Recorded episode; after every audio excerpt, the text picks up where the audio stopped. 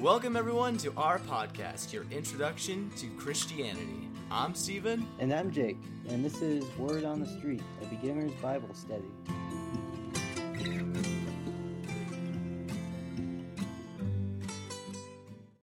This episode is brought to you by God the Father Apparel. Uh, hey Jake, do you uh do you wear clothes? Uh, sometimes, if I'm feeling it. Yeah, yeah, I understand that. Uh, how about how about anything Christianity related? Hmm. No, I don't own much of those. Uh, well, do you have like music artist uh, apparel or or anything along those lines? Oh yes, yeah, I got I got plenty of those. Plenty of those. One of the things that I notice is that people who wear Jesus apparel usually wear it for a Christian artist, but but it's never it's never really usually just about about Jesus. Oh no, that's a good point actually. Have you been have you are you in the market for some uh for some quality clothing that that just scream just scream the name of Jesus but in a nice classy way? Hmm, you know, I think that suits my fashion. Well, Jake, then I think that you should check out God the Father Apparel. They have tons of options for you, uh, going all across the board from hats and hoodies to shirts and even a bunch of different limited edition articles of clothing. Oh wow, wow! So they got like the whole enchilada here. Absolutely. It's also available for a relatively cheap price per item that you, my friend, can buy for yourself. Huh, huh. I might have to look more into this. But wait, there's a lot of options here. I mean, I'm already kind of overwhelmed. Well, Jake, if you don't know what you want to get and you you see tons of different designs and options that you think are really good you should check out their exclusive bundle get three random articles of clothing from their store for the measly price of $59 cheaper than getting the three articles separate themselves and get this, it could be three completely random items from three sets of t shirts to even three hoodies or a mix of a hoodie, hat, and a t shirt. Well, isn't that nifty? Well, is there a discount out for listeners of this podcast? Absolutely, there is, Jake. For all listeners of Word on the Street, if you use code Mr. Boatcraft in checkout, you can save up to 15% on your entire order. That's code MRBOATCRAFT, saving 15% on your entire order. And if you're wondering where your money is going, and it's not just going to some some corporate that makes and just sells T-shirts related to Jesus, 10% of all of the funding that God the Father Apparel makes goes to children around the world and sponsors that sponsors them and their families to make sure that they have food and water and the proper amount of money for them to attend school and do hobbies that they enjoy. Now, not only is that buying apparel, folks, but it's buying apparel for a good cause. I like the sound of that. Go to uh, wow. godthefatherapparel.com and check out all the lists of clothing that you can get for yourself. With that being said, go out and spread God's word. Be the disciples that He called us to be.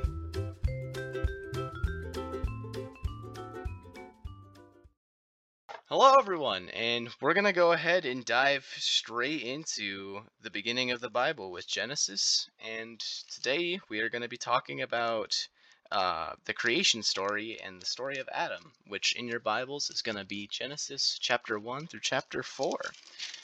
Right at the beginning. I didn't. I don't know how you feel about this, Jake, but one of the things that really, really makes me just curious to see how the world receives uh, different kinds of bo- podcasts and stuff like this is uh, their discussions in controversial topics and purely because of the fact that we want to go through the Bible chronologically, chapter to chapter, we just start right out of the bat with one of the one of the most controversial topics that is still a very relevant topic nowadays with the creation story. Oh yes, most certainly. Yeah, definitely. Um, something you could. I mean, you could really take a deep dive into into the creation story, and um, yeah, there's there's just a lot of perspectives on it, and um, but you know, we will just read it and let you know our thoughts, and you know, see what we think. yeah, exactly. So one thing that we would want to make clear is that we'll always give you guys what the Bible says and tell you the truth and what the Bible says. And when there's gray area, we will provide our thoughts and our beliefs. But in that gray area aspect, what we say we believe and compared to what the Bible says is true are two different zones. And if we have different beliefs on gray areas that the Bible doesn't answer, it is okay for you to have a different belief. And we would love to hear your different perspectives on stuff like that when it comes to different things that we'll discuss today, as far as flat Earth and uh, and young Earth versus old Earth and creation story versus evolution, things like that. If there are gray areas in those, we'd love to hear what you have to talk about, as we are also on YouTube, so you can go ahead and find us on YouTube and go ahead and talk in the comments section about different things that you might um, that you might interpret or believe from from what we read today. One hundred percent, and it's not like the Bible doesn't say you're going to go to heck if you have a certain view about how the world is. so that is true. Yeah, as long as we all eh, it's like the, the the whole aspect of of Christianity is by believing in Jesus and accepting Him as your Lord and Savior. That's that's that's the that's the that's the thing. That's what gets you over. That's that's all that's needed. And all the other different denominations are born from these different beliefs. So. Well, one important thing to go through as we're beginning Genesis is just to give you guys a little bit more information on Genesis. So, Genesis is actually written by Moses. Moses, we will actually get to read about um, in a few weeks, coming in through uh, the Exodus story and later in Genesis. Um, Genesis takes place during uh, creation. It starts the it starts it off at right at the moment of creation, and the, uh, theologians and historians date that the exodus from Egypt would happen at about 1400 um, BC, um, which may or may not be true. That's just an estimate. It does not mm. really matter, but we also have no idea how long creation actually lasted and how long people were in the garden based off of other things. Yeah. Because that's not important. and the the purpose of Genesis is to trace the passing of the promise of God's Savior, who is Jesus, it's starting at the beginning of time throughout all of generation, throughout Israel into all the nations. So the whole aspect of Genesis is to talk about why we need a savior and why Jesus is important. Yep. 100%. so we'll go ahead start with Genesis 1 1 uh, and we'll go ahead and read read through. Uh, we're gonna keep going. We'll talk about some stuff when it comes up and how it applies to if it applies to us um, nowadays and all the different things. We don't have like a set list of stuff that we're gonna talk about because we want to keep it authentic uh, and we wanna we want to pass things on as they happen. So, all right, I'll go ahead and start us off with Genesis one one. Well, all right. In the beginning, God created the heavens and the earth. The earth was with the earth was without form, and void, and darkness was over the face of the deep. And the Spirit was hovering over the face of the waters. And God said, Let there be light. And there was light. And God saw the light, uh, and the light was good. And God separated the light from the darkness, and called the light day, and the darkness he called night. And there was evening, and there was morning on the first day. Now, one thing that I would like to to talk about is when it says that the the spirit of God was hovering over the face of the waters. This is one of the affirmations of the Holy Trinity, as there are actually some do- denominations who don't believe God is one in three persons, which kind of blows my mind a little bit, if I'm going to be honest.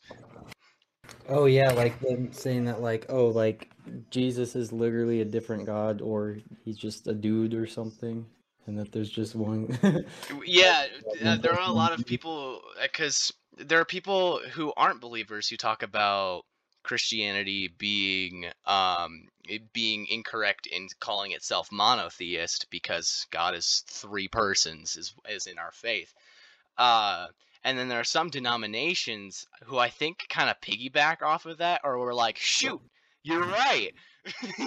and, and we're just like, ah, so if we believe in one God and he says to believe in one God, then that that means that Jesus was just God and that's just how it is.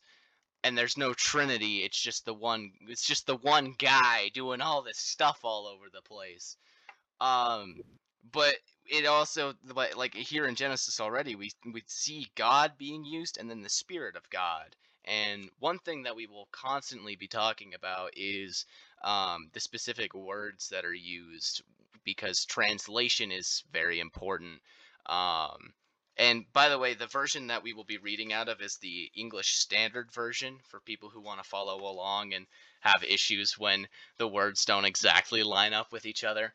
Uh, we'll be using the ES, uh, the ESV version. And, right. and, and we're using like a Lutheran Study Bible, so sometimes it will say like, "Hey, this word could also be translated as this." Sometimes it's not a huge deal, but you know, for some of those verses that you could interpret in several different ways, it it, it can make a bit of a difference. Exactly. Yeah. Um, and one thing is that the Bible is uh, like 97% accurate in its translation. Like the accuracy is 97% translated throughout all languages, uh, which is unheard of for books to be translated almost perfectly in throughout all languages. And that 3% of error comes from the specific wording used and throughout all different translations how they're not exactly the same but they say the same stuff uh, and that's mm. one of the really important things to to determine, especially for for English speakers, because um, the the Bible, the Old Testament was written in Hebrew, and the New Testament was written in Greek. Uh, so that translation from Hebrew to English, um, or well, Hebrew to this language, and then to this other language, and to this other language, finally getting to English, um, it doesn't change the story that you read but it changes the meaning behind what we read. Uh, because when it says that like the earth is without form and void and darkness is over the face of the uh, face of the deep, like it's talking about just absolute nothingness uh, being there, and God. Uh, and one thing that you notice is that day and night are also capitalized. They they are proper nouns in the ESV. Mm. uh, which is something that if you were to look at this grammatically, that's not correct, but there's a specific reason for why day and night are capitalized. Like there's all those things to consider when reading when reading different verses. Oh yeah, I never actually noticed that before. yeah, see, this is news for this is new yeah. stuff for us too. Like, yeah. this isn't just this isn't just uh, like a uh, kind of a lesson thing. We, we're, we're learning stuff too. Is one thing that I oh, pointed yeah. out in in my testimony bit, uh, which if you guys would like to know more about my story or Jake's story, uh, there are separate episodes listed um, that you can go ahead and listen to, where we talk just about how we came to faith, what our life in faith is, and uh, and how God has affected us. One thing I talked about in my testimony is that I'm I'm guilty of never having read the entire Bible before. I know the Sunday school stories. I know bits and pieces of every section of the Bible pretty much and can give you like the very important stuff down to the roots of those important stuff but when it comes to specifics and things, and just having read the the Bible cover to cover, I've never actually done that before. and I'm yeah, I'm 20 years old, growing up in the church, never have read the Bible cover to cover before. Yeah, it's like I pretty much I'm pretty much just familiar with the books that um you know preachers or our teachers in private school would talk about, but it's like obviously they're not going to lecture on every single book because you know there's some weird books and there's some books at yeah. first glance they're not really meaningful but i mean in reality you know if you believe that the bible is god's work it's like obviously it's all of it has to be meaningful but sometimes it's just kind of hard to uh, figure out okay like so what? Especially when we get to Deuteronomy. that, oh or yeah, not, or the, Leviticus. Leviticus. That one might yeah. be a bit of a doozy. yeah, no, that's that's the thing too. Is that when we talk about historical context, the Torah is the first book, uh, the first five books of the Bible, and when we get to, like you said, Leviticus, Deuteronomy, Numbers, we're gonna be talking about the yeah. different laws that were set in stone for God's people and a lot of them are super weird and super all over the place and they seem weird to us but that's how things worked back then and that's just Yeah. how that's just how it worked uh and it, it like a lot of them are so so bizarre and it'll be it'll be kind of hard for us especially to keep our composure when reading stuff yeah. just because of how weird things get but that's just how it works and with the torah being israel's like it, the god's people and uh like laws for god's people it's it's really hard for for us to be like now why would that be a thing but yeah it's it's all about the context surrounding everything but that's why it's not like preached about except as like a side point to where it reaffirms things that have happened or Jesus in the New Testament reaffirms Old Testament law. It's Right. that like the Torah is meant for God's people in this time that it's created and it, it applies to us in a manner that's non-direct because Jesus reaffirms all of the all of the Old Testament stuff when he um, walks the earth and takes on Pharisees. He reaffirms all the Old Testament stuff while adding on what God, uh, like God's intentions for all that stuff is, and that's how that applies for us. We don't have to do all this stuff because of what Jesus did, and that's like the whole kind of historical context. Like reading through this, it's gonna be so weird, but it's it's a it's a it's what the law was back then, and how weird it was. It's just how weird it will be. So. Yeah. It, but it's crazy to me to think like it wasn't actually like weird for, you know, the people during that time. It's like, how did they not find this weird? Like they, they may Yeah, have they found it a little weird, but it's I we- sure. I'm sure there were some things that that caught their eye where they were just like, Mhm. "Excuse me." Yeah. Am- Am I talking to me? Kind of deal. like- Yeah. uh, but anyways, Jake, you want to continue with uh, verse six? Yeah, sure. Um all right. And God said, Let there be an expanse in the midst of the waters, and let it separate the waters from the waters. And God made the expanse and separated the waters that were under the expanse from the waters that were above the expanse. And it was so. And God called the expanse heaven. And there was evening and there was morning the second day. And God said, Let the waters under the heaven be gathered together into one place, and let the dry land appear. And it was so. God called the dry land earth, and the waters that were gathered together he called the seas. And God saw that it was good. All right, so we got some H2O now. yeah, H two O is made. Earth is just kind of just yeah, just existing out of all this. Like God is just speaking all of this into existence. Um, Mm. And one thing that you know the Lutheran Study Bible says um, in that one section where it was just saying expanse in like every other breath. Um, the, the the study bible talks about expanse being a difficult term translated because it's the hebrew word yakya rakya i'm assuming i, tr- I pronounced that correctly. yeah, I cannot tell you how to pronounce that. uh, which just basically translates to heaven. And la- later it, in the verses, it says, "And God called the expanse heaven." And one thing that people are just like, "Oh well, excuse me, I thought in the first, I in the beginning, God created the heavens and the earth." Uh, well, this is another thing where like grammatically you got to look at it because heaven is capitalized in this section, but when it says God created the heavens and the earth, heavens is not capitalized. Yeah, Um, very subtle details. which yeah, those those small minute details I that you don't noticed. see. Uh, and one thing that you can infer from when it talks about just the heavens is that it suggests like this is coming from the study the study notes it says it suggests a metal plate made flat through hammering the point of the image is the function rather than the substance. The mm. sky serves as the divider and the israelites often used figurative terms to describe the cosmos as it appeared to them where sky is described as a curtain or a tent. And when it says let it separate waters from the ro- waters, it says the expanse separates the waters that are above from the waters that are from below. So kind of like the aspect of like leveling and layering the ocean in a way and then Mm. separating the water of the clouds. This is another thing that affirms uh, a belief that I hold on to that the earth when it was created was surrounded by a water veil uh, which would later see like we have people in the Old Testament living to ages like 900. The oldest living man in the Bible, uh, I think his name is Methuselah or something like that. Uh, we'll come across him in chapter 5, so I'll go ahead and flip forward to that in a second. Yeah, Methuselah, who was 969 years old.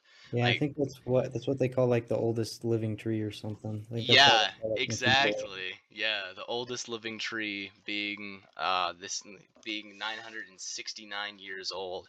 Uh that was the how old the oldest living person in the Bible uh was mentioned 969 years. You don't see people you see people like dying in their 60s 70s nowadays and throughout like the 1700s 1800s you had like the life expectancy was like 35 Yeah. uh, like everyone took like a downhill like downhill strike um so suddenly and Yeah. one thing that what one theory is that the world was surrounded by this water vapor and like it's just this huge bubble that surrounded uh, the earth which would block out uv rays which would actually de like decrease the way that uh, the skin would age. It would substantially decrease the the aging of skin and bones and everything like that uh, and would allow people to live longer as the uv rays aren't slowly killing them from the outside in because that's one thing. We need the sun for light but the uv rays from the sun also technically are poisoning us on Yeah, a daily basis. kind of scary. yeah that that sun ain't ain't no no joke. So when you mm. take away that shield you can expect people to start keeling over before they hit you know the age of 900 because my gosh. Right. have have people like like my grandmother used to say that she would be super content like uh like just just going to see God at age 60 and I'm sitting here just like whoa like I, I mean 60 60 seems like too young to to like too young to just be okay with with dying but also like I don't know a single person who wants to live past like 85 right. I, I, no one wants to live that long, and everyone's like, "Oh, but life's too short." But I don't want to. I don't want to keep living. Yeah, it's like no matter what your like socioeconomic status is, your body just hurts. like just let this end. Absolutely. Eh, yeah, but you see, you see all this stuff just just existing, uh, and God speaking it, and it sounds like a chaotic mess of crap. But when you look at everything, you're able to understand what what is happening and all this di- all the different like specifics of it because like it says in the study notes the way that the israelites wrote and told stories was f- through visual words um, imaginatory um, stuff they would try to get people to to visually see through their words um, and so that's why Hmm. there's all this stuff about this happens and it and the, let this be separated from that and this also be separated from this and all these visual things. You'll see that throughout genesis. A lot of visual stuff because that was the way that they told stories and, infor- and information to each other was very visual. So that's yeah, that that'll be a reoccurring theme throughout genesis is a lot of weird a lot of weird visual stuff. Like- like some some sort of lucid dreaming going on Right. And yeah, I mean, and for me, like, I think like the, my most important takeaway from this has always been like, you know, Genesis promotes like an ordered universe. And it's like, well, what do we see in in all the sciences? You know, we see order in like everything. And hmm you know, even though there are plenty plenty of things to disagree on, the Bible and the science do both promote, oh yeah, there is organization in the universe. It's not just this chaotic blob of mess.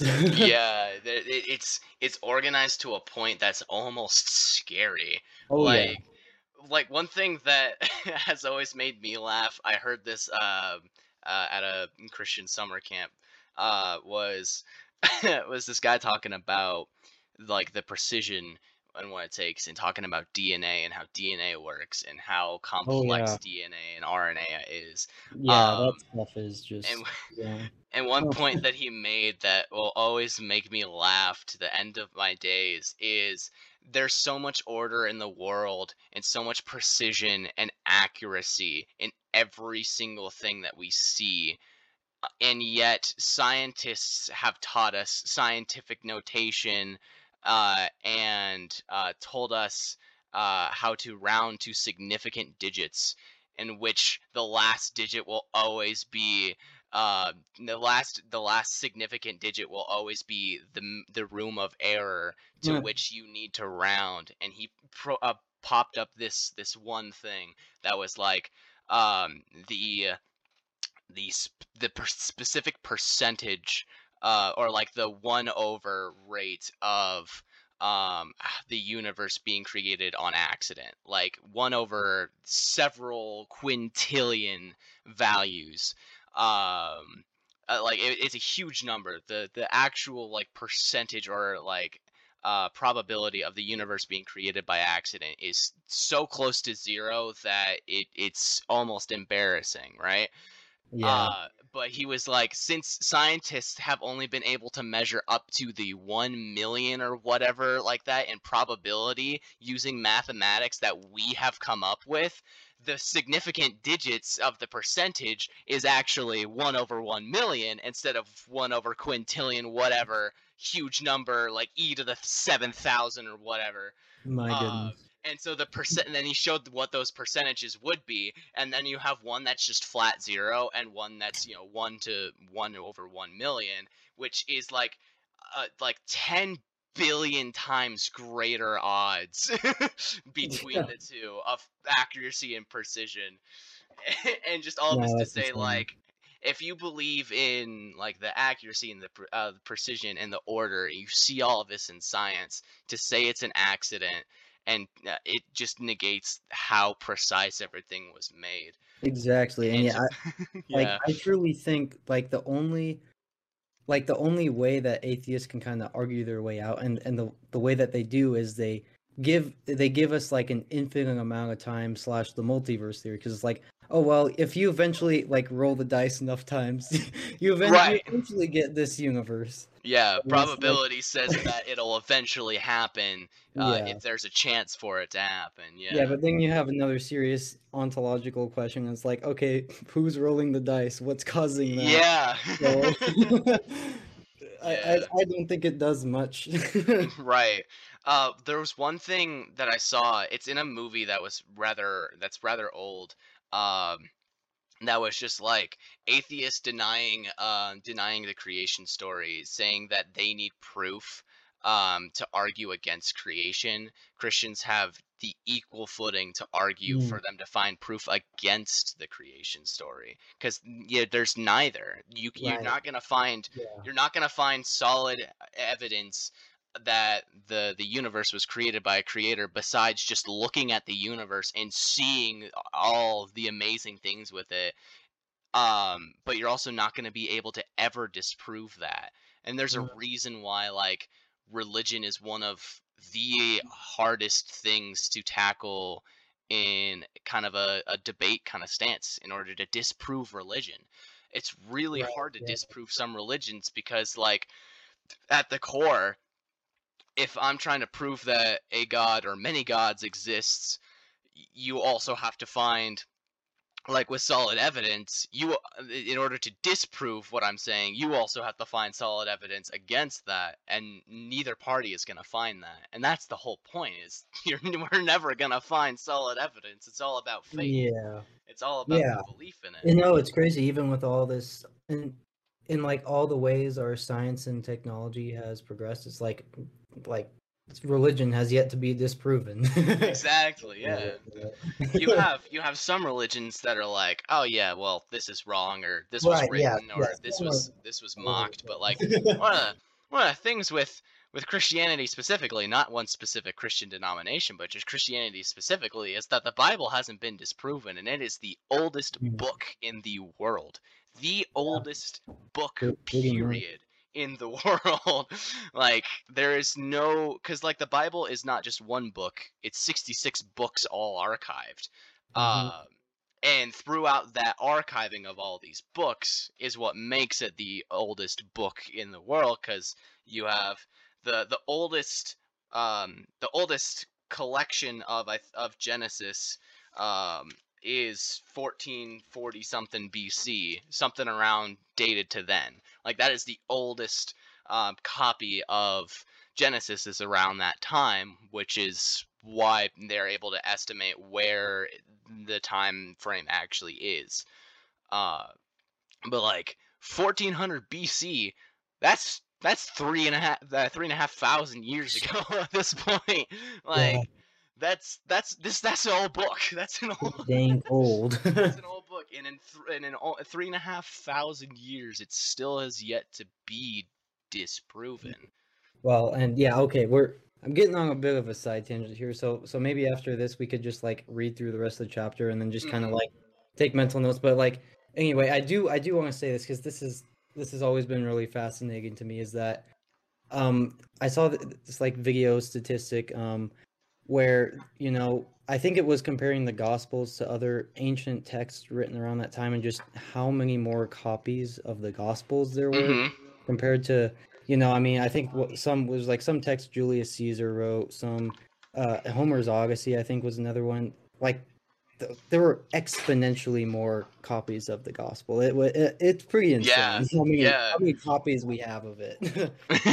And, and they're all very similar too. They're oh yeah, all super similar. which is the important thing One thing that made me laugh is um, recently on my Instagram, I've been getting a lot more Jesus memes, which I appreciate because they they make me laugh in like a cringy. I'm a part of that group way, but they're also funny, so I enjoy them. yeah no, Uh, I, I love christian memes they're And there was a there was a quote by one person. It just showed his last name, and I don't know who this person is, but um, he says that um, you want to know one thing that reaffirms my faith in uh, when Jesus died and rose again. It took the the disciples walked around for forty years proclaiming Jesus uh, rising from the dead and talking about Jesus having risen from the dead for 40 years and never ever uh, never ever denied that afterwards not one Yeah. disciple denied that for 40 years until they were all persecuted and killed and they still they died having not denied that when Right. watergate happened 12 of the most powerful people in the world couldn't go 40 hours before they cracked. Uh, yeah, and these guys, and these guys, and the disciples were getting like tortured and mutilated and crap, and they still didn't give in. Yeah, so it's it's one of those things that's just like you expect you expect 12 12 people who were average joes, even hated people in that time already to maintain a lie for 40 years yeah, without without breaking. Like that's pretty one of those- incredible. One of those things. Anyways, Anywho, yeah. huge long tangent of Jesus stuff later. We'll get back to Yeah, verse well- 11 in chapter Yeah. 1. Yeah, and then so if Stephen, if you just want to like maybe switch off uh, until the end of the chapter, and then you know I'll just kind of make some marks about specific things that catch my eye, and if you want to do the same. That sounds like a Mhm. plan. I'm going to actually grab my highlighter and do the thing that I should be doing when I read the Bible, which is Yeah. note taking. No, and it's like just so like because obviously we're gonna get on some like not they are tangents, but they're still like they're still applicable tangents. It's still good stuff. But I don't want to Exactly. get on tangents like after every five verses. You know? oh, yeah. we would be here all night if we did that. yeah. Well, that is the one thing is that when discussing how to do and format the podcast, um, originally we were like, "Oh yeah, we'll just do chapter by chapter," but then Yeah. realized that that would Yep. ta- like if we did one episode a week, that that would take what what was it, thirty two years to go Yeah, chapter by we- chapter. We- did not realize just how time consuming the Bible is, but Yeah, now we are kind if we did yeah if we did chapter by chapter just the book of psalms would ch- would take three years to complete Yeah, and we were just like wait a minute we shouldn't do Yeah. that Like that's probably not a good idea. and even just with a one episode a week basis if we did a book we read through a whole book of the bible in one episode a week it would still take more than a year to get through the entire bible because there are 66 books. So we were just like we're not gonna we're not gonna be able to avoid how long this is gonna take. So let's divide it up into sections based off of what's the overall point and overall Mhm. theme going across some things.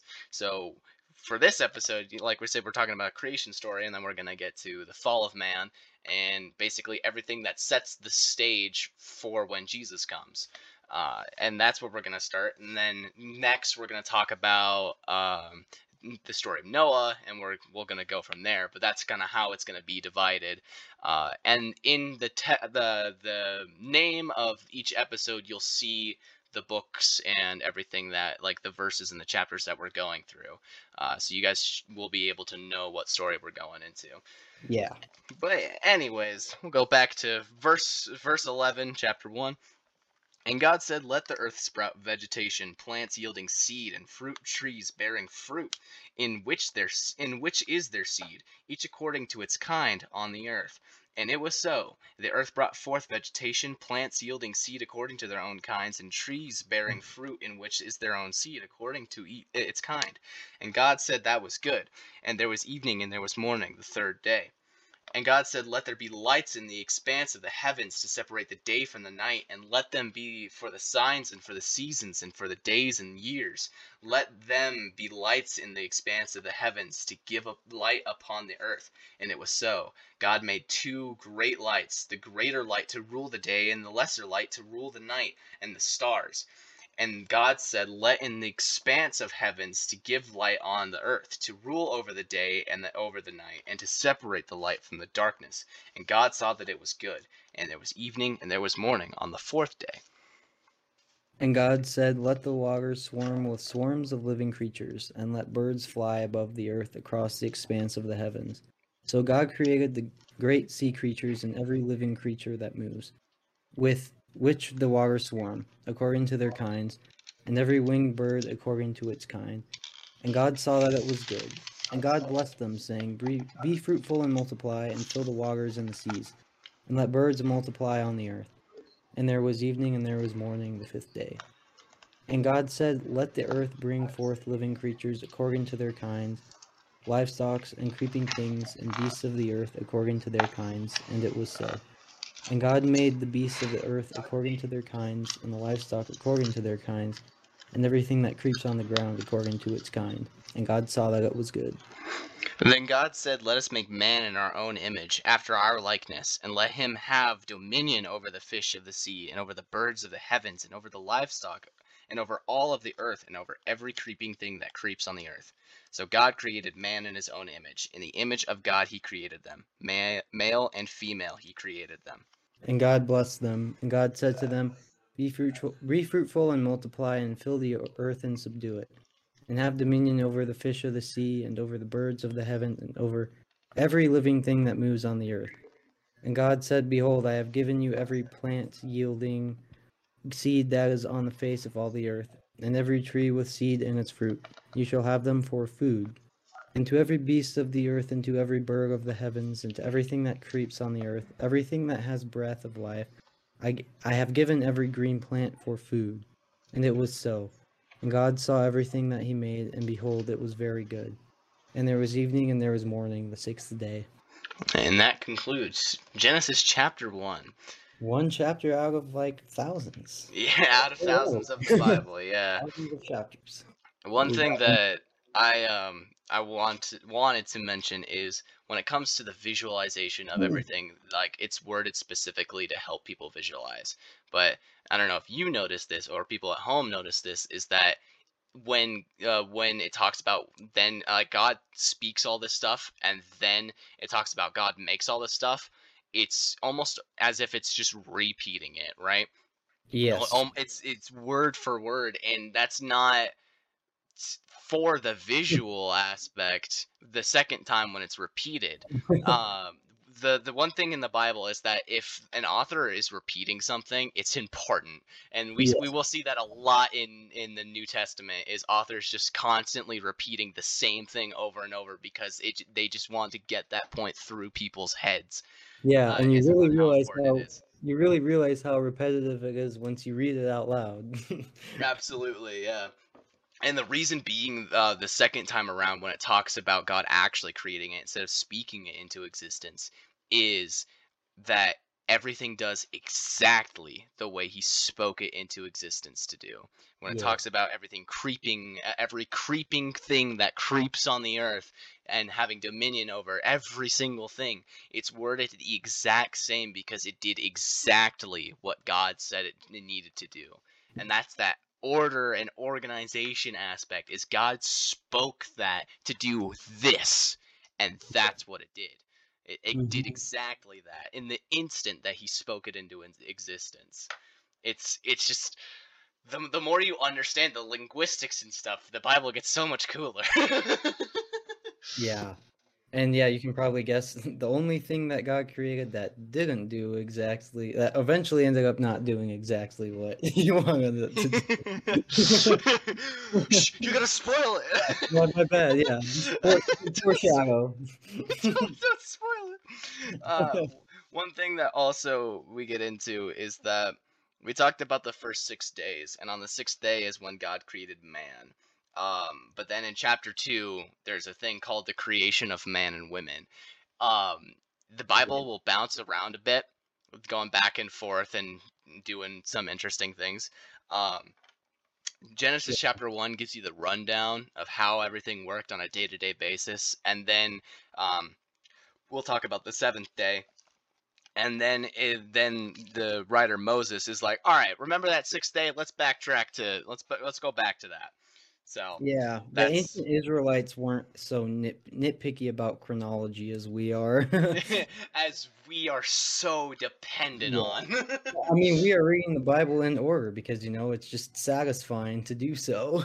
yeah, but even the books of the Bible bounce around based off of the time period yeah. that they're on. Mm-hmm. So we will do our best to make sure that you guys are aware of the time period that this takes place in. I think technically, if we were going by the oldest book, I think I heard that Job was at, was like at least the oldest manuscript is is Job is mm-hmm. some people have said. I think don't, I think that's true. That. I think that's true. Let me take a quick second and yeah, um, I can flip to the book of Job. It says that Job actually takes place in 440 BC, uh, but it might be the oldest manuscript. Yeah, like obviously, you know, in the story chronology, nothing will take place before the universe uh, was made. But right, uh, but, yeah, I, I I don't remember. If, I don't know. I just heard that from. Oh wait, no, sorry. I was in Nehemiah. I looked at Job and then accidentally like flipped forward like six pages. Job takes place between 2200 BC and 1800 BC which okay. if we know Exodus starts at 1400 BC. Yeah, um, and and actually Genesis later in Genesis starts at uh, 2000 BC. So yeah, technically Job comes yeah, right after the story of Noah. Yeah, it's kind of crazy. Is where it would actually take place. Maybe. Wait, let me go to what year Noah is.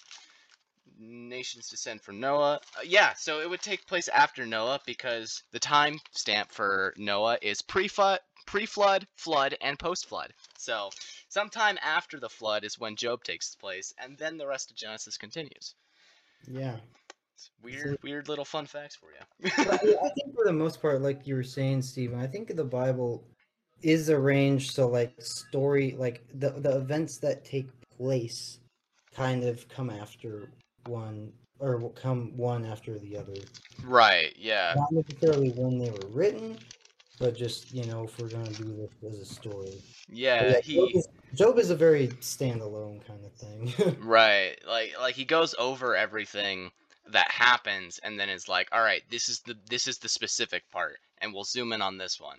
and that Mhm. actually happens with a lot of the genealogies too. Is that we'll get down to the tribes of uh, the the uh, the twelve brothers, the twelve sons of Jacob, uh, and we'll see that uh, that it'll be like, all right, here's all these people. These guys do this. They all do these ones. And then the next chapter, it'll be like, all right, those guys. We're gonna zoom in on them. This is the important tribe. Yeah. So that's kind of how it'll flow. But, anyways, all right. Chapter 2.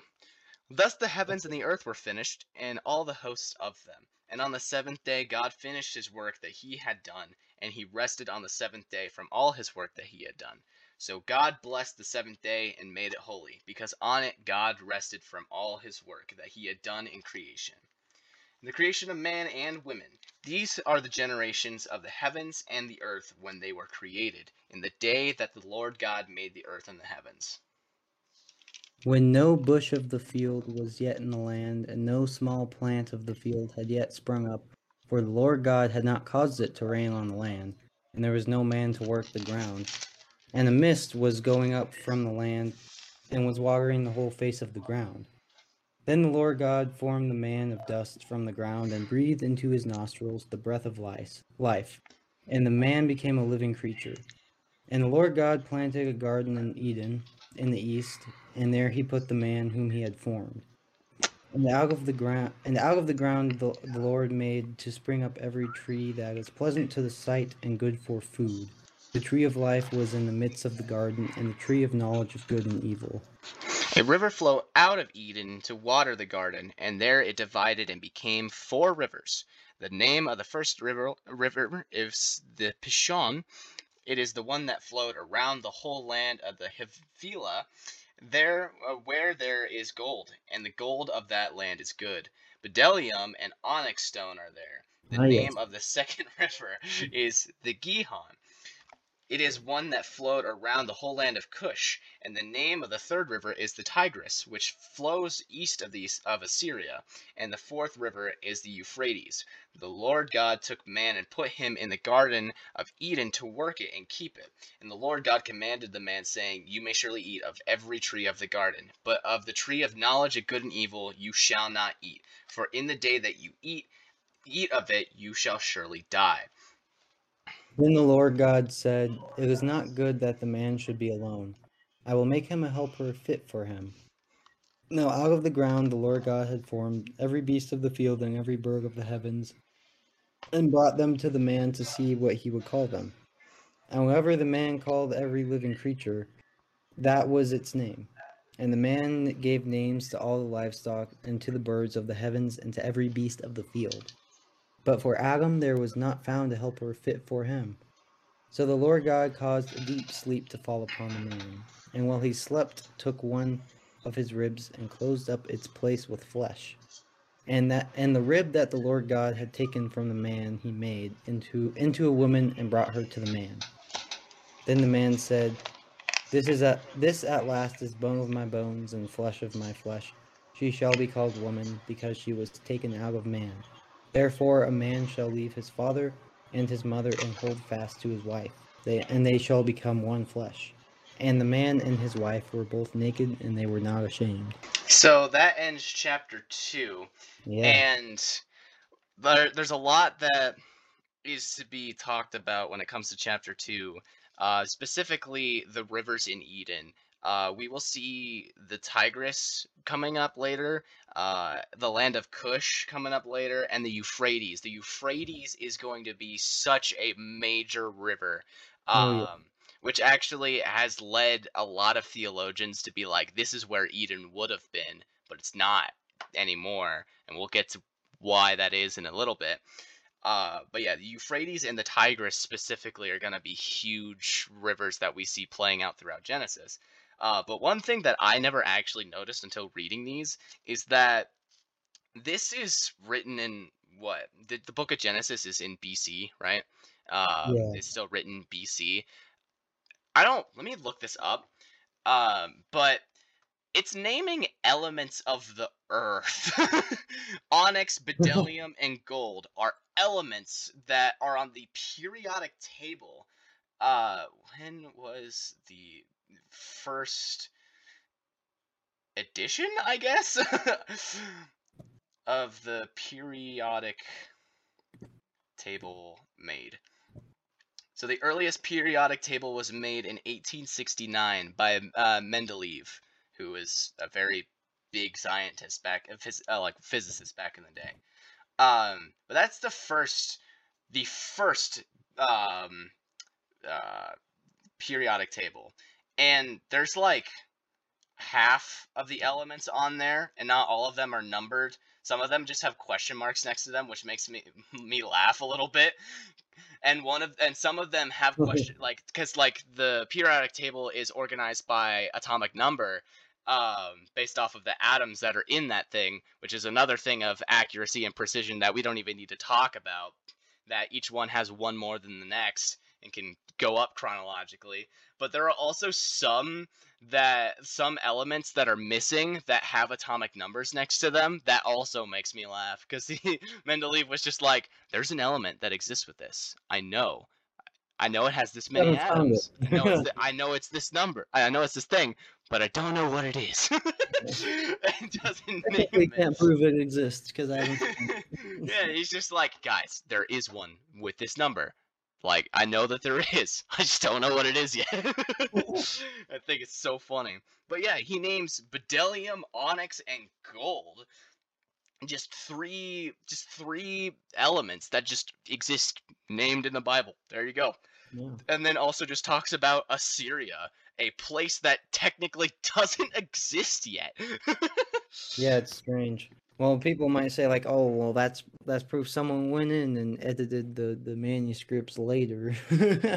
well, well, no, the manuscripts were written so much later because the kingdom of Assyria does exist when Moses is writing this but it doesn't actually exist when the Garden Not of Eden is created. Time. It's just the land of uh, of Assyria, which is just an early prediction that hey, this is going to be called Assyria when it happens. Mm. But like in retrospect, when the when the book of Genesis is written, Moses is just giving people a visual because they will know where all of these rivers are and what Cush is and uh, where the land of Cush is and the land of Havilah is. They will know where all these places are so he's talking to the mm-hmm. people, being like, "Hey, God put Eden right there, right there in the midst of it. That was Eden." and I think I don't remember. I, I think you know, Pastor Pastor Dewar, the pastor that uh, taught us a lot of our theology, uh, talked talked about like what the estimated square footage of Eden would be if all four of those rivers were next to each other, given the state of the world with all four of those rivers was something like the size of a huge country, like is how big Eden would have been. Because like the Euphrates mm. to the Tigris is like a huge distance between them from what I remember. So they're saying that like Eden would have been massive. and there still would have yeah. been like the rest of the world to Eden as well. Like Eden was a specific garden placed on the earth. Uh th- and then and it, it, would be surrounded by still the rest of the earth. yeah. So it's yeah, it's just wow. yeah, kind of crazy. I also like that God just put put put Adam under just just under sleep and just like this is mine now. Shanks a rib out of him. Makes just Eve. I also didn't notice that like um, God wanted to give a, a like bring a helper to Adam, and then found out that none of the animals would be a good fit for him. God didn't make Eve first as like a helper. He said like, "Hey, let man name everything." So I will find him a helper. Mm, and at yeah. that moment, all of the animals came and he named all of them and god was like ah no that's not gonna work let me just steal this rib from you and make kind of another one of you yeah it's like you're not quite like these other things so we're gonna have to do something different here yeah so i never actually noticed that like god wanted the the original helper well quote unquote original helper for adam was one of the animals that existed on the earth. Yeah. And could you like negating animal evolution because microevolution is something that people can see constantly slight changes over a long period of time um, negating that and how that would affect species down the line, I, I've always had the curiosity of like, well, how many animals were there at the beginning Yeah. of creation? Well, one kind of interesting thing I've been noticed, and don't ask me how I remember this, but I know like because it's been saying a lot of like, oh, such and such of these kinds and of these kinds, and that's how they refer to it, uh, like the types of animals that go on Noah's Ark too, like these Mhm. quote unquote kinds of animals. So it's like, what do you want to classify those as? What are what are the kinds? yeah, what are kinds? Are they individual species? Are they, you know, like a um a higher like group classification? Like right. Yeah. remember all the other group class. Like Yeah. they're probably not that high, but Because like one of the things is that macroevolution for for animals could technically have existed. Like it could technically have existed for animals, macroevolution for animals, because God made the animals, is what we Yeah. know. We know that Yeah. man was made from the ground uh, and given dominion over over the animals. So man itself is not an animal, and man itself didn't evolve because it was made from the dust. And like that we- is we that is, that is word for word in any Yeah. translation is from the dust. yeah, we are- built man was made. bro. we were built. yeah, man was built div.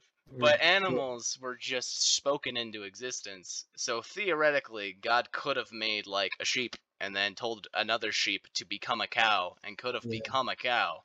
Like Right. that could exist in that aspect Mhm. but but that doesn't apply to man and that makes me wonder like what ex- what animals exactly like rushed noah uh, n- not noah adam when he was name when got about to name all of them and yeah, also what was he on when he named some of these things right. Yeah, it's like why why did you name this that? Like some of the names, okay, pretty self-explanatory, right? But other names, like what?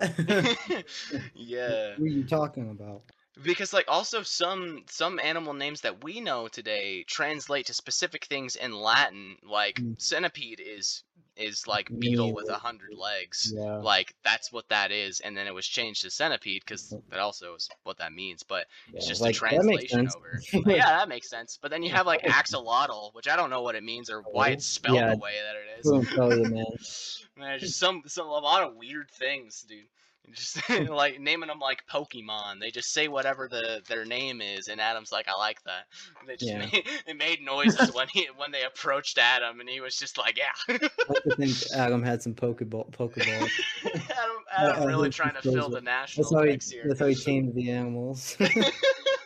Oh, well, I guess that does bring up kind of a another bit of an interesting point. It's like um, people have always wondered whether or not like animals were only vegetarian and stuff Mhm. during, uh, during the creation day. Is because like, uh, well, I guess it's a question of like, were there just a bunch of animals like killing each other? Is like, like but it's Yeah. like kind of interesting because God tells Adam to like, um, I'm trying to find the exact verse because I don't want to just like paraphrase. Uh, it, like I think that you shall have to be- dominion over these, but it's like if he's having dominion over them, that kind of implies he almost needs to like tame them somehow. Right, but also Mm. he says that you may surely eat of every tree of the garden, but of the tree of knowledge of good and evil you shall not eat. So I, he never actually says that you can eat the animals either. So I'm assuming that it was kind of an implied thing that humans at this time were were vegetarians. Mhm. uh, which is also something in that verse. Um, the Lord God is, you know, just talking about Yahweh, um, which is the the Hebrew word for for for God, because they used a specific name for God, but didn't want to. You know, we'll later get to the Ten Commandments and find that you know you're not supposed to say the Lord's name in vain, and they're like, "Oh, what if we just forget His name and change His name so that we could never say it in vain, anyways?" Because we don't um, know what his actual name was. Exactly. God, God put his first name down for all of uh, all of humanity to know, and the Israelites were just like, "Nah, let's." too scary. Nah. gonna- It'd be like going to going to like uh, a doctor's office. You have your you have your you, your newborn child, and you're like, "This this is this is Jude," and the doctor was like, "No, it's not." They're like, "No, I swear, that's this name." It's like, "Nah, that's Michael." yeah, it's a little dog. but but anyways, it, it says that they were not allowed to eat from the tree of knowledge of good and evil. Nowhere in the Bible does it say that Adam and Eve could not eat from the tree of life. It does not God does not tell them that they cannot eat from the tree of life. They are not allowed to eat from the tree of knowledge of good and evil. Yeah, that's the only. But they are not allowed to. But it never says that they can't eat from the tree of life. So, in a retrospect, if Adam and Eve were to have not eaten the tree, uh, the tree of knowledge of good and evil, and were to have eaten the tree of life, the tree of life is literally like the fountain of youth kind of aspect, like I- immortality aspect. If they picked the other tree that had special mystical powers to it, they would have been immortal with God, kind of kind of thing. Like, Like, if only you knew the the true implications of eternal life, man. Like, yeah, like, exactly. So yeah, they decide to eat of the tree of knowledge and good and evil, and the translation to tree of knowledge of good and evil, or just knowledge of good and evil, is the ability to decide one's own truth of what is good and what is evil. That is that that is what that means. So the tree of knowledge of uh, good and evil. One thing that our friend Eric actually, one thing that I enjoy hearing him talk about when it comes to that that tree of knowledge of good and evil is that that tree specifically didn't do anything. The tree of life didn't do anything. There was Oh, no wait. his there's the theory that he posed that I love so much is that these trees don't have any power to them. Their fruit isn't magical or whatever. These trees, it, it's just their test. As long as they eat from all the other trees, they have the quote unquote power of the tree of life, Yeah, being but- able to live forever with God. Yeah, But the second that they eat from the other tree that they were told not to, they have made their own decision to decide what is good and evil right.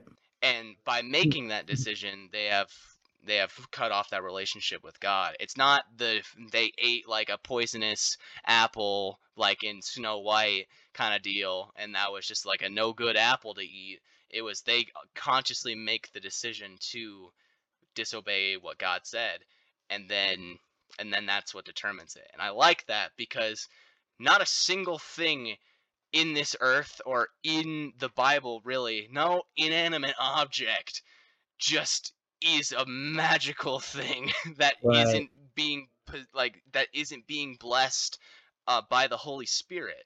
Like we'll see, we'll see later that a donkey will talk to a person. Uh, the waters will hold Jesus when he walks on them. All this other stuff that is supernatural, right? But it's because of the Holy Spirit doing all this stuff Mhm. this the holy spirit's not just inhabiting this tree and it's just like well you ate from this tree Yeah. see you later kind of aspect Yeah, and it's like I why- guess- I, oh so, sorry, you can keep oh talking. no i was gonna say that's why i like that theory that eric uh, that eric brought forth is just it was just fruit. They just made the choice to disobey god and that's what happened. I, I like that theory. Yeah, and it's like, you know, if you if you do have that theory about like the tree, you could certainly apply that to like communion and baptism too, because you know it's kind of that same idea of that they are just like it's just like water and or like bread and wine, but it's still, you know, it can be like infused with uh, the, the holy the spirit yeah spirit. Yeah. hmm Yeah, I, I, I'm non-denominational, and I when I take communion, I take communion as a as a remembrance, right? yeah. But um, I think it's is it Catholics that Yeah. believe that it's the actual body and blood? Crazy name for that, like Yeah. transubstantial. uh, Transubstantiation. theology- Yeah, that's Yeah. it. Yeah, where like they believe that it it manifests the actual body and blood of Christ. Um, which go Catholics, cool for you guys. Like I, I'm that's not that's not a me thing, but That's- like That's not an issue to die on a hill for you. know? yeah, no, I will not die on the hill if you wanna if you wanna physically eat Jesus' body and blood, like go for it. yeah, um, go. Not gonna talk about the verse of the Bible that says you should not eat the blood. but not gonna go there. Um, but like yeah, that's a that's a thing that that can be applied to it. Absolutely. Here's a little brief intermission for you guys. If you've made it this far, thank you so much for listening. We really appreciate your support for Word on the Street. If you guys have any questions, comments, uh, prayer requests, anything of the sorts that you guys want to tell us uh, and contact us with, uh, you can go ahead and check out the email that's in the description of this episode or have our Instagram handle. Uh, you can message us uh, there. And then also you can comment on YouTube if you're listening on YouTube. Uh, we would love to get your guys' um, get your guys' input as we continue on this journey for reading the Bible. So again, thank you guys so much for for listening this far, and now let's get back to the word on the street. All right. Uh, now we get to the fall, uh, fall of man, and uh, now that, so we just talked about day six. Now we're fast forwarding to after day seven. So this isn't like all still happening on day six. This is this is after the seventh day where where God rested because the, the, the humanity's not gonna fall all in one day and then the next day God's like, "Welp, I've done a good job here," and kick up his legs and not do anything anymore. Yeah, that's uh, that's deism right there. so yeah, after we just went back to zoom in on the seventh day, and now we're back into the quote unquote present time of Genesis to talk about what happened after God rested on the seventh day. Mhm. Now the serpent was more crafty than any other beast of the field that the Lord God had made. And he said to the woman, Did God actually say, You shall not eat of any tree in the garden? And the woman said to the serpent, We may eat of the fruit of the trees in the garden, but God said, You shall not eat for the tree that is in the midst of the garden, neither shall you touch it, lest you die. But the serpent said to the woman, You will not surely die, for God knows that when you eat of it, your eyes will be opened, and you will be like God, knowing good and evil. So when the woman saw that the tree was good for food, and it was a delight to the eyes, and that the tree was to be desired to make one wise, she took of its fruit and ate. And she also gave some to her husband, who was with her, and he ate. Then the eyes of both were opened, and they knew that they were naked, and they sewed fig leaves to, together and made themselves loincloths. And they heard the sound of the Lord God walking in the garden in the cool of the day. And the man and his wife hid themselves from the presence of the Lord God among the trees of the garden. But the Lord God called to the man and said to him, Where are you? And he said, I heard the sound of you in the garden, and I was afraid because I was naked, and I hid myself. He said, Who told you that you were naked? Have you eaten the fruit of the tree which I commanded you not to eat? The man said, The woman whom you gave to be with me, she gave me the fruit of the tree, and I ate. Then the Lord God said to the woman, What is it that you've done? The woman said, The serpent deceived me, and I ate. The Lord God said to the serpent, Because you have done this, cursed are you above all livestock, and above all beasts of the field. On your belly you shall go, and dust you shall eat. All the days of your life I will put enmity between you and the woman, and between your offspring and her offspring. He shall bruise your head, and you shall bruise his heel. To the woman he said, I will surely multiply your pain in childbearing. In pain you shall bring forth children. You desire your desire shall be for your husband, and he shall rule over you. And Adam said, and to Adam he said, Because you have listened to the voice of your wife, and have eaten of the tree of which I commanded you, you shall not eat of it. Cursed is the ground because of you. In pain you shall eat of it all of the days of your life. Thorns and thistles it shall bring forth for you, and you shall eat the plants of the field. By the sweat of your face you shall eat bread until you return to the ground, for out of it you were taken. For dust you are, and to dust you shall return. The man called his wife's name Eve because she was the mother of all living. And the Lord God made for Adam and for his wife garments of skins and clothed them. Then the Lord God said, Behold, the man has become like one of us in knowing good and evil. Now lest he now lest he reach out his hand and take also of the tree of life and eat and live forever. Therefore the Lord God sent him out from the Garden of Eden to work the ground from which he was taken. He drove out the man, and at the east of the Garden of Eden he placed the cherubim and a flaming sword that turned every way to guard the way to the tree of life. All right, and that ends chapter three. Yep. Um, and there's a couple things that I highlighted that make me giggle a little bit. Um, it, it it's the way that it's worded, and I might this is one thing that I just noticed and might have to double check before I actually, you know start just speaking nonsense but when god says he will surely multiply your pain and childbearing later then says in pain you shall bring forth children the first part of that sentence makes me believe that there was still pain and childbearing because he says Wow. multiply your pain and we know math you can't multiply nothing and get Yeah, something that- out of that's a good nothing um, but then says in pain you shall bring forth childbearing. So God was like, I'm gonna add pain, and I'm gonna multiply that pain. It's gonna be dreadful, and I, I, that made me laugh a little bit. He's like, you thought it was bad. Well, just you know, cut that fruit, man. and uh, one other thing that point, uh, that was pointed out to me a while ago, I went to a me- a Christian men's retreat uh, a little bit ago, a few years ago actually, um, and it was one of those Hmm. kind of interesting things where it was just like, here's all where men of God should be kind of aspect. Like everything was like about the men of God, and it seemed kind of weird in the moment at being there for such a long time. Um, uh, for doing all this different stuff that was just the men kind of aspect. We we did worship songs that were about the men of God. Um, the what's that one casting crowns song that's just like let the men of God uh, uh, until the whole world hears. oh, yeah. It's just like uh, let the men of God ar- arise, and then uh, also their song uh, "Courageous." Uh, we were meant to be courageous. It, that's all about the men of God, um, and it was all songs like that the, the whole time, and then verses about men of God being strong and everything.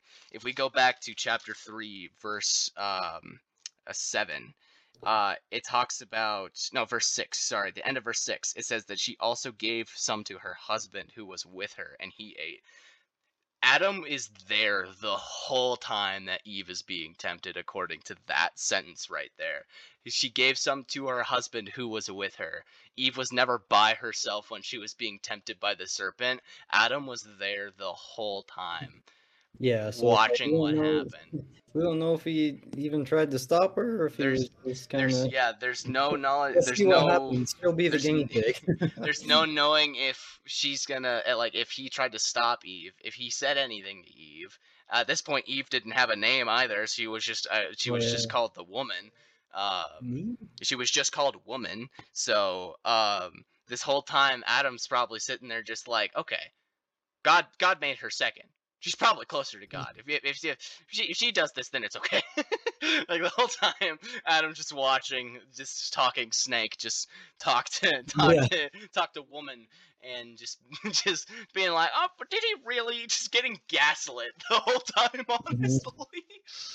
Satan's just sitting there gaslighting Eve, and Adam's like, "Oh, but he has a point though." Yeah. Getting gaslit himself. uh, it's, and that was the fall of man. Was the decision to decide everything for himself, Mhm. and and we also see the promise of the Messiah right here in Genesis chapter three. Yep. It's When the, it like on the prophecy. Yeah, when it talks about in verse 15 putting enmity enmity between uh, the serpent and the woman, bringing o- between the offspring and her offspring, he shall bruise your head and you shall bruise his heel. Talks about um, Jesus crushing the head of the serpent and the serpent biting uh, the heel of Jesus um, as the the bruising his heel. Talking about that Jesus will deal um, like the finishing blow to to Satan but Satan in the process will hurt the Christ, and that comes Yeah. from his crucifixion. Is that the Christ will actually be um, be hurt but not killed? He will be wounded but not stricken down. Um, and yeah, that is the that is the that is the first promised of of Jesus. Yeah, and it's pretty amazing because it was written like long before. Right? Yeah. Like yeah, the earliest the earliest dated back is you know 2000 BC. That's 4,000 years ago. Uh, at this point in time, four, uh, roughly 4,000 years ago is Yeah. when it's is like the oldest recollection of the Bible. Now, the the creation story, all this stuff could have been hundreds of thousands of years ago. We will never really know Mm. how like the difference in time and all this stuff really i'm sure that you'd Mhm. be able to get, do like a rough estimate but like there's if if people were able to do it it would be being close to being figured out right now by by Yeah. now because you know like what we said science is pretty pretty predicted, like pretty pretty enhanced and pretty mesmerizing as far as it's come. But and then the the last thing uh, that I had highlighted, we actually talked about at my church uh, this last week uh, when it talked about when it, talking about the cherubim and the flaming sword in front of the Garden of Eden.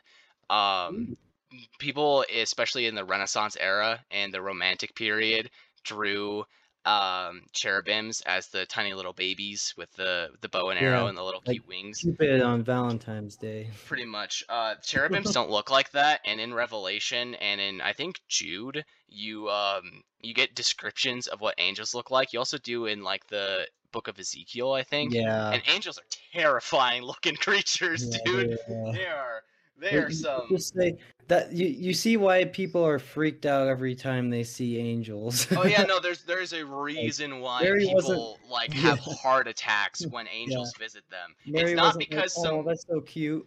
Yeah, showed it to you." it's it's not because some man just appeared next to them. It's because some like demogorgon looking thing is right next to them.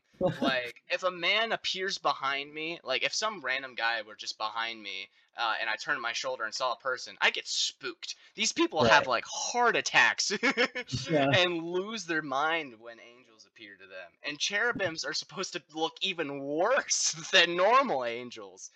Um, but the the the flaming sword that's turned every way. Um, my pastor Brian he talked about what the Hebrew word for turned every way uh, Oh. is used in that context, and the same word for um, for turned every way is the same word that the that the Israelites used to describe an earthquake that obliterates the entirety of a nation. That is the same Hebrew word that they Wow. use to describe, uh, yeah, earthquakes that just absolutely destroy cities, like San. Very strong language. Imagine the San Andreas movie, that one starring Dwayne Johnson, where there's just an earthquake and he's driving all over the place. Um, where like literally the San Andreas fault line separates um, the chunk of California and, uh, uh, from California. Imagine that movie and like a 10 times that kind of aspect to where nothing survives. Nothing is left standing. The Mm. entirety of everything is crumbled and obliterated. That is the same word used for for the angel guarding the light, uh, guarding the tree of life. No one will ever access that. They will be obliterated. Yeah. uh, wow. yeah, so, so don't try and go hunting for the Garden of Eden, guys. We might know the area in which it might, uh, which it could have been placed, but don't go looking for it because you'll be obliterated. It's wow. so imagine just wanting to go look for it. oh my Uh, god. Yeah. And this is the this is also something that it says in the notes for uh, for that verse specifically. It says this is the first clear indication that if people were to be saved, salvation were to uh, were to come from God alone and from what God would do in the future, because the cherubim would prevent Adam from returning to the garden, and judgment upon sin cannot be undone by human's choice. Hmm. Which is a very powerful thing, because it's like already redemption is not by man it never will be by man because Yeah. man cannot enter back into the garden by themselves. Yep, it will yes, be like- obliterated. yeah, we can't we can't dig ourselves out of the pit that we uh, fell into. the only thing is that we can do is keep digging that hole. yeah, if left to our own devices. Yeah. So, all right, and now we get into the last part of today's episode with Cain and Abel, which actually, as uh, a part of the like the the time period, is listed as pre-flood, which Hmm. is kind of a kind of a head scratcher because beforehand it was listed as creation and then the fall, and now it's listed as pre-flood. It's not Hmm. still the fall anymore, so it's uh it's it's it's it's later it's later in the years. A wee bit later, yeah. All right, Jake, go ahead and uh start us start us off with Cain and Abel. I sure will. Now Adam knew Eve his wife, and she conceived and bore Cain, saying, I have gotten a man with the help of the Lord. And again she bore his brother Abel. Now Abel was a keeper of sheep, and Cain a worker of the ground. In the course of time, Cain brought to the Lord an offering of the fruit of the ground, and Abel also brought of the firstborn of his flock and of their fat portions.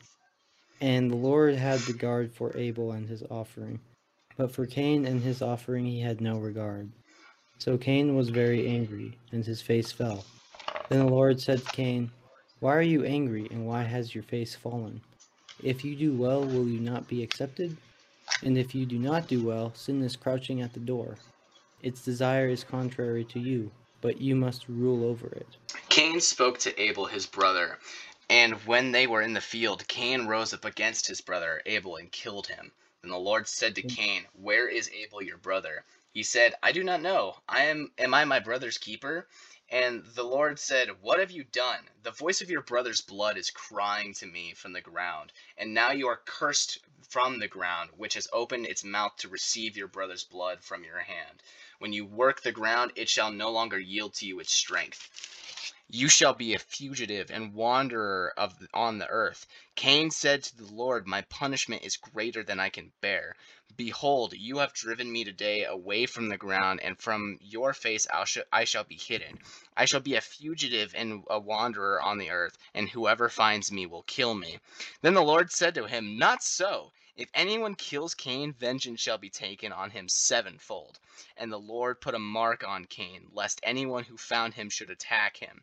Then Cain went away from the presence of the Lord, and settled in the land of Nod, east of Eden. Cain knew his wife, and she conceived and bore Enoch. When he built a city, he called the name of the city after his son Enoch. To Enoch was born Irad, and Irad fathered Mehujael, and Mehujael fathered, fathered Methuselah, and Methuselah followed Lamech. And Lamech took two wives. The name of the one was Adah, the name of the other Zillah. Adah bore Jabal, and he was the father of those who dwell in tents and have livestock. His brother's name was Jubal. He was the father of all those who play the lyre and pipe. Zillah also bore Tubal Cain. He was the forger of all instruments of bronze and iron. The sister of Tubal Cain was Naamah. Lamech said to his wife, Adah and Zillah, hear my voice. You wives of Lamech, listen to what I say. I have killed a man for wounding me, a young man for striking me. If Cain's revenge is sevenfold, then Lamech's is seventy sevenfold. And Adam knew his wife again, and she bore a son and called his name Seth. For she said, God has appointed for me another offspring instead of Abel, for Cain killed him. To Seth also a son was born, and he called his name Enosh. At the time, people began to call upon the name of the Lord. All right, and that ends chapter four. And there's a whole lot of names and a whole lot of people that are listed here. Um, yeah. And one thing that happens is that Lamech is the person who ends up killing Cain, uh, uh, Cain right? Mm-hmm. Uh, it, in verses 23 24, he boasts to his wives about having killed Cain. And he's just like, hey, I killed the person who God marked. I killed this guy, right? Let if he if the curse for him uh, for the person who kills him is sevenfold, then obviously I'm better. So it, let's make it 77, right? Just add in sevens. Yeah. It's not doing like, huh, I'm gonna multiply it by 11. It's just adding another seven to the end of it. Like I'm I'm greater because I killed this guy. So he's just going on a whole rant about how he's so cool. Um, but like that places a mark on him now, kind of deal, right? And then later we're gonna get to the reason why God floods the earth is because nations upon nations are just constantly killing each other and there's bloodshed everywhere because the people who kill the so like Lamech kills Cain and then someone kills Lamech and then someone else wants to kill this guy who killed Lamech and it goes back and forth like mm-hmm. that where a worse person just keeps on killing this person of power, going back and forth, being like, "I am greater than the man who killed this man," and it just keeps going down for generations. Yeah. Um, and that's like the reason that God said, "Not so." It, uh, like no one's gonna. I'm not like, like don't uh, let whoever kills Cain be without punishment because you don't answer sin with another sin, and you don't punish someone who sinned with a punishment of sin. That's not what God does. God yeah, curses Jesus them. did a and- pretty.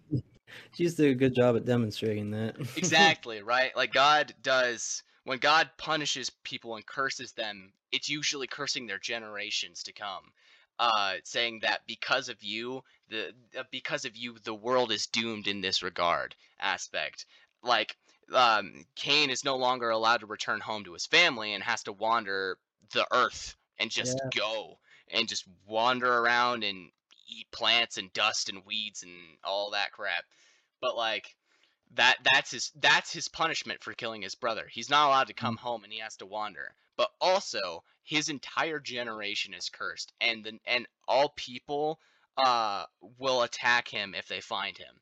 Doesn't say that he it doesn't say that the first person that found him uh killed him. We don't know if Lamech was the first person to find Cain. So Cain could have also just have murdered a whole bunch of more people after this because Yeah, he was being attacked. Hmm. But like yeah, it was there was a mark on Cain. Anyone who he came across would kill him. And one thing that I like to point out at this point in time is that if Cain, like Adam, Adam um, and Eve, we know have three sons: Cain, Abel, and Seth. But if Cain kills Abel and wanders the desert, there's got to be more people on the earth at this point. If the next person to find him kills him, if Cain killed his only quote unquote brother, who's gonna find Cain to kill him and attack him? Yeah, and also, So- where, where did the city come from? That Exactly. right? So this is where the pre-flood era and creation story is hard to date because Adam and Eve didn't just have three sons. They had way more kids, way more. Be- they they had to have because it doesn't say God placed down these people, placed down more people. Adam is created from the dust, and Eve is taken out of Adam. That is the only time God creates man, is then in that moment. So Adam and Eve had to have had so many more offspring, but Cain, Abel, and Seth are the ones that are important to focus on. And that's what we keep coming back to, especially in these in these chapters, is that there's all this other stuff happening. We have to focus on this portion, because this is what's important. Mhm. So yeah, you get all these other names of people that exist, uh, the wives of Lamech, and all these generations of people, and you're sitting there wondering like, who? Because Yeah. Cain, Cain know, knew his wife, which means that you know they they had a child. Um, but like, where is this wife coming from that suddenly exists at this moment of time? Like, where is this other woman randomly that Cain could know in order to in order to have a son? Because it definitely definitely wasn't Eve. Like that's not how that works. so, Yeah, exactly. so there's a whole lot of generation of people. Well, there's just a whole lot of people that are cre- that are like born, but Adam, uh, Cain, Abel, uh, and Seth are the important ones to focus on. hmm Yeah, And no, yeah, definitely. It's a it's a whole lot of weird because you get the first the first sin of denying God from mankind and then lying to God right in his face and then blaming God for for the reason uh, that they sinned. Uh, and then later you get Cain who kills Abel uh, because Abel's offspring was better, and let it be known that uh, Abel was offering sheep, and that would Mhm. become a uh, a trend for the Israelites to offer the young the the firstborn Yeah, and like the best sheep. of the absolute best of his flock, and Cain probably just grabbed a few random pieces of fruit. Exactly, yeah. So when it says so like people reading this might not understand that like uh, Cain's offspring compared to Abel's offspring like oh yeah A- Abel brought this this lamb chop and then it can't like Cain has fruits and stuff but that's what he did and I, I've I've talked to people who are like why did why was Cain's offering not favored and it's because the way it's written is that Cain held on to the best of his fruits and gave Yeah. God like the scraps of stuff. Yeah. Uh, it would be like if you gave if you ate a pear and then gave the core of that pear to someone, being like, "I got you a fruit." Like that's exactly. that's that's what Cain was doing. Um, where 'Cause of Abel was he- like, "Here yeah. you go, best sheep." Yeah, because of course he was going to offer like his work, like he worked on the ground, but yeah, he just didn't offer the best of what he had. Yeah, it's yeah, did. It's like Abel giving like a Gordon Ramsay style lamb chop to to a customer, and then Cain coming over and cracking over, uh, cracking open uh, one of those like shelf cans of fruit cocktail from uh, that you can get at, like the the the in the like at the store, just cans of fruit cocktail from that one place that I don't remember the name of. But it's like he Oh, didn't do any work for it and he didn't provide the best of what was available. He just took what he what was available to him and that he didn't want and gave it to God. Whereas Abel was like, "This is my best sheep. Here you go, Father." Like Father God. then there you go. And Yeah. that's that's the difference that is made here. exactly. Uh, and I also love that that Cain also gives sass to God too in verse. yeah, I was uh, just going to nine. mention that. in, yeah, in verse nine, he's just like, "Am I my brother's keeper?" It's like, I'm not. Am I? Am I able? I don't know where he is. Like, like, man, the audacity came.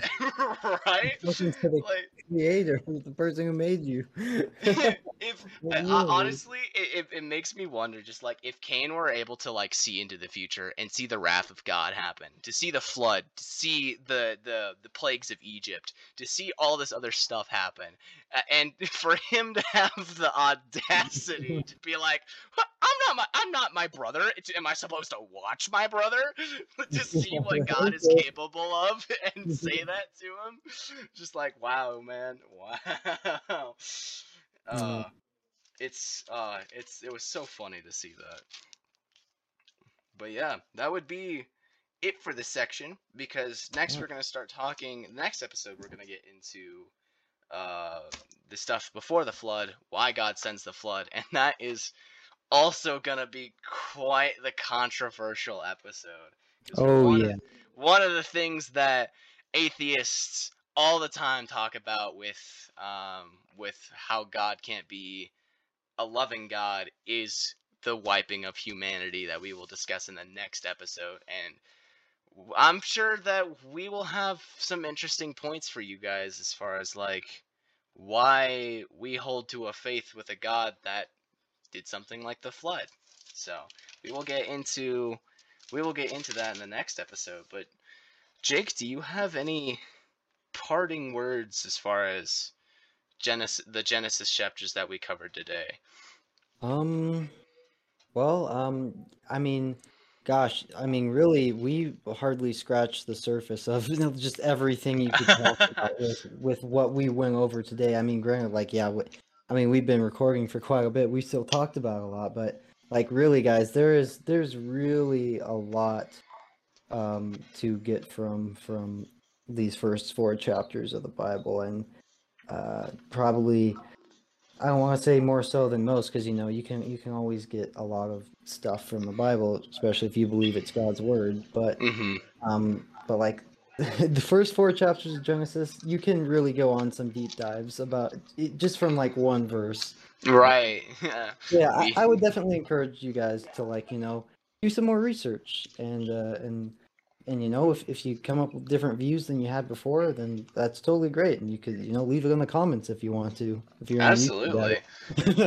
Yeah. Also, in the in the description of each episode, uh, at the very beginning is gonna be uh, an email address that is ours that we both have access to.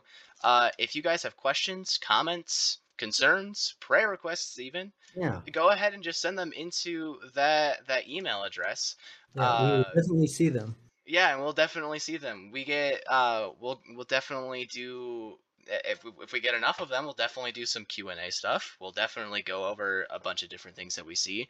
Um and prayer requests are something that we can do for ourselves, whether or not you want it to be uh, a private a private prayer or even a shout out like we'll definitely be doing shout outs for questions and stuff like that when they come in through uh, and yeah we'll definitely talk about any sort of questions and stuff that that come up as well I definitely think that that would be a a fun little episode to do for for a week is just to answer the the questions that people Yeah, have people occasional have. like Q and A little segments. No, that would that would that would be pretty cool actually. It'd be a it, it would be a really cool thing to see like because asking questions is the beginning of this like the seeking for knowledge is something that I don't remember who said, but I heard in high school and will live with me for the rest of my life because every time I think it's the most cliche thing, I end up saying it in response to something. But like don't be afraid to ask questions because it means that you're interested. It means that you want to know more. Even if you're Mhm. just like politely asking questions to a person to avoid awkwardness, it means that you care enough in order to avoid that awkward situation of, of silence. Exactly. Well, and So, one of our teachers, one of our teachers also said, "There's no such thing as a stupid question." So, But there are such things as dumb propositions. yes, those exist. But yeah, and then I would definitely say that like if you guys want to follow along with exactly what we're we're reading, uh, like Jake said, it's the it's the Luther Study Bible, the ESV version. Um, study Bibles in general are a great source to use, especially when going through the Bible and doing stuff like that, because you get aspects of the Bible that uh, and connections made by other people that you don't have to make yourself. Like in every single verse with this Luther Study Bible, every single verse is cross-referenced with another verse. Old Testament ones are cross-referenced with New Testament, other Old Testament, like reaffirming just how connected the Bible is. And like Mhm. Jake said, we we've been going on for uh, just four chapters for a pretty long time, and we did we only scratched the surface. We barely even scratched the surface of what the uh, the Bible, the first four chapters of the Bible and how they connect to everything else in the Bible already. And then each verse, like it's yeah, like I said, is is cross referenced, but then also explained in pretty good detail about like the whole purpose of what that means. And then some of these also have cross references in in them as well. And then there are also some verses that have cross references to books that aren't even in the Bible that are affirming these things. Uh, no, it- crazy. it's so crazy, and this was all done by Luther with, I'm assuming, a, f- a few other monks at a time. Uh, there was a Yeah. point in Luther, like in Luther's lifetime, where he was just banished alone Yeah. by himself. So it would be interesting to see just like all the people that like you know contributed, but but I mean like really guys like even though like there's so much stuff like um that obviously we won't be able to cover in every episode like our goal here is like to just explain what stuck out to us and then of course also give you guys the uh, the the central um takeaway which is you know the central idea of Christianity is like, yeah, it all points to Christ and and revolves around that. So that is our goal here. Um, Yeah. we we are not we are not trying to, nor are we qualified to go through the Bible and explain everything. Not a si- I will firmly hold to the belief that not a single human being on the earth will ever be qualified enough to explain the whole Bible and connect everything yeah. to, to everything else. The only person who was ever able to actually manage to connect the whole Bible together in ways that people never understood was Jesus himself. Well, I you were So- Martin Luther. yeah, no, no.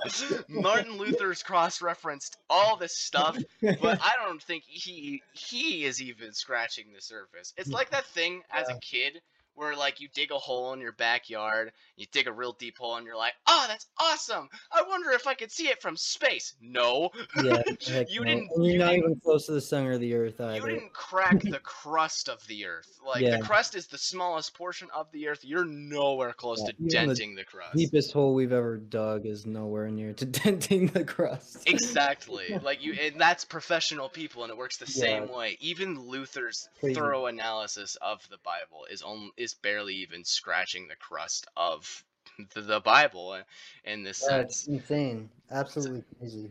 So yeah, like Jake was saying is that like our goal here in this podcast is one to to do a bucket list thing for us as far as reading through the entire Bible as a whole. Uh, and two, the more important reason is to bring forth the word of God in a manner that's less intimidating, uh, and that's the actual truth, and in a way that's easier for people to understand and grasp, and to get like the first takes on just why it's all important. And it's it's it's a method today um, that you don't see anymore. A lot of people who proclaim the name of God or who do any sort of like evangelical work, especially in the United States, it's less of come to the altar, let's talk about what your problems are and let's let's talk about how Christ just carries that burden for you and it's more of repent or face judgment.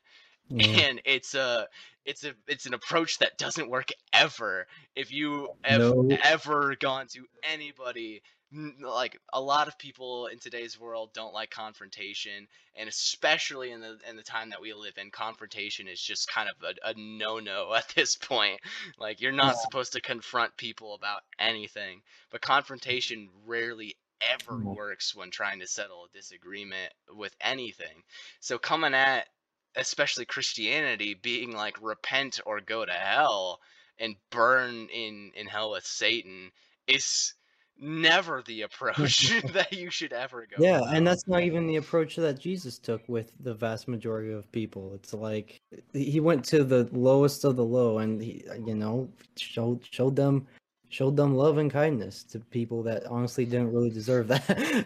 yeah, and that's that's the thing that we will get to. And one of the things that I hate the most, well, I wouldn't say hate, but I am just so disheartened by when it comes to us doing this podcast in this order is that it'll be a bit before we actually get to the New Testament and talking about the life of Christ.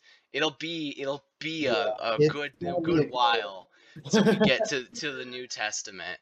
Um, but these are all the things that as a Christian you believe that God was the same in the beginning, is the same now, and will forever be the same God. Mm. Uh, and we see we can see how God is now in this Old Testament section that we go through. And this is where a lot of people have their concerns about if God is a loving God is in this Old Testament and talking about how he is that same God and that generous God and that loving God here. We will talk about like it'll show how he's been the same throughout the entirety of the Bible. So everything points to Christ, but it'll be a, bu- a bit till we actually talk about the life of Christ, even though we will always be able to find that Christianity is about humans needing God and, needing Christ uh, and believing in Christ. We will always be able to find that no matter what chapter, book, verse that we're in. It'll always be pointing to Christ. Yeah. So it sucks that we can't just be just be talking about Jesus's birth. Maybe we'll do a thing to where like for Easter or Christmas when it comes around, we'll yeah we we'll can especially talk about that stuff. Um, and then when it comes time where we do get into the Gospels, um, then we'll be talking about that stuff too. Um, so maybe yeah, when it comes around around to Christmas time, we'll be able to talk about just the the birth and then resurrection later for Easter. Um, but yeah, it'll be a bit before we go through all of the Gospels. So just stay tuned for that and and just you know be looking be looking forward to learning more about New Testament stuff and how they might be different than what you've heard in Sunday school. yeah, yeah. Well, yeah. Any uh, any last final words? Because he's already final, final words. Um, I I think that's a that's about it for me. But yeah, of course, I just want to say, you know, thanks for uh, choosing to spend this time listening to us. I mean, there's literally anything, any other thing you guys could have done. So we both really appreciate it. Very much so. Even just viewing this supports us. So thank you guys. Yeah.